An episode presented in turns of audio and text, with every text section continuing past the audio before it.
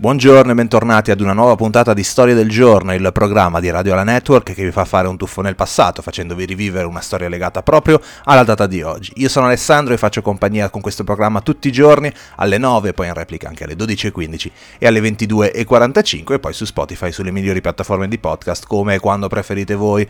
Oggi è giovedì 4 febbraio 2021, la chiesa ricorda San Gilberto, Sant'Andrea, San Giuseppe ed è anche la festa per l'indipendenza dello Sri Lanka mentre è anche la giornata mondiale per la lotta contro il cancro. Vediamo un pochino di compleanni di persone nate il 4 febbraio. Nel 1900 nasceva Jacques Prévert, scrittore francese, mentre nel 1875 nasceva Cesare Battisti, patriota italiano, trentino, insomma eh, uno dei, dei, dei, personaggi fondamentali del patriottismo italiano. Eh, nasceva oggi nel 1975, quindi compie 46 anni, Natalie Imbruglia, cantante australiana, insomma, che ha avuto tanto tanto successo, forse soprattutto nei primi anni 2000, adesso si sente almeno io un pochino, un pochino di meno. Compie 29 anni un altro cantante, Ricky, che insomma veniva dal mondo di amici, poi ha partecipato se non ricordo male anche a Sanremo, i più eh, giovani e più affezionati lo ricordano e, e lo, conoscono, lo conoscono bene, mentre compie 26 anni Lisa Vittozzi,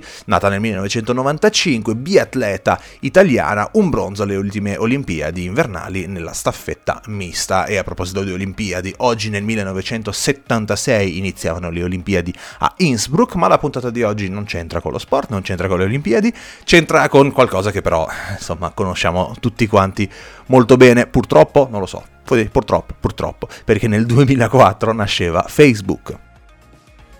La piattaforma Facebook nasce ufficialmente il 4 febbraio 2004. La prima versione in realtà si chiamava Face Smash, che era una specie di Tinder preistorico, diciamo così. Eh, si dava la possibilità di classificare gli studenti di Harvard in base al loro livello di fascino. Poi eh, in realtà eh, diciamo che ha avuto una certa evoluzione. Adesso vediamo un pochino di curiosità, insomma, legate al, al mondo di Facebook. Pensate che oggi eh, circa il 26,3% della popolazione mondiale usa Facebook, ma la percentuale sarà aumentata perché i, i dati non sono aggiornati ovviamente in tempo, in tempo reale. Eh, in Europa si registrano circa 307 milioni di utenti. Sapevate che vengono creati 5 nuovi profili ogni 5 secondi? Praticamente esistono 2,41 miliardi di utenti attivi ogni mese. L'età demografica più comune è tra i 25 e i 34 anni, ma in realtà il 76% degli utenti Facebook è rappresentato anche dalle donne. Ecco, questa è una, una statistica interessante, molte più donne su Facebook.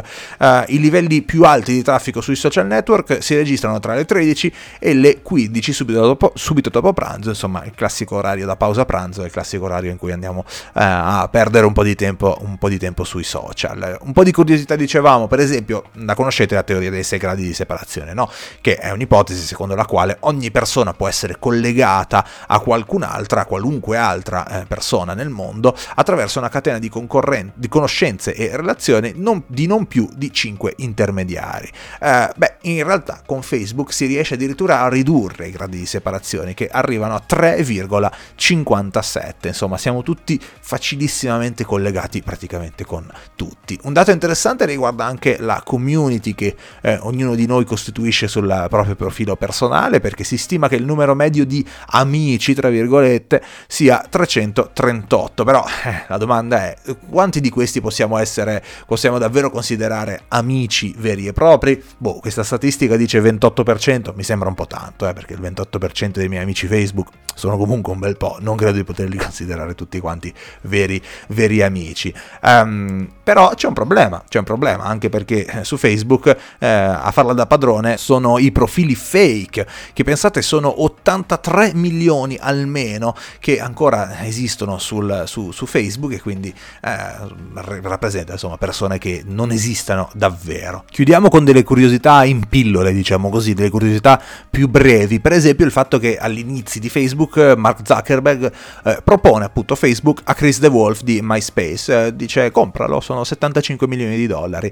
La risposta è stata un secco no e secondo me se ne sta un pochino, un pochino eh, pentendo. Altra curiosità simpatica, eh, in Gran Bretagna, secondo uno studio del 2012, la parola Facebook compare in un terzo delle cause di divorzio. In Italia la situazione è diversa perché in realtà il problema è più legato a WhatsApp, però a proposito di divorzi e di rotture, analizzando i dati di Facebook emerge una curiosa statistica perché poco prima di Natale molte coppie si dicono addio, il picco arriva a metà dicembre, insomma, grazie a Facebook e alla possibilità di cambiare il proprio stato sentimentale abbiamo capito quando è che la maggior parte delle, delle coppie scoppino. Però se avete un problema di dipendenza da Facebook, e so che molti voi ce l'hanno, eh, vi propongo una soluzione, che è la soluzione di Manesh Seti, che è un blogger ossessionato dal social network, e per limitare l'utilizzo di Facebook ha assunto una donna con lo scopo di essere schiaffeggiato ogni volta che avrebbe effettuato l'accesso a Facebook. Insomma, un metodo un pochino duro, però forse, forse il più efficace di tutti.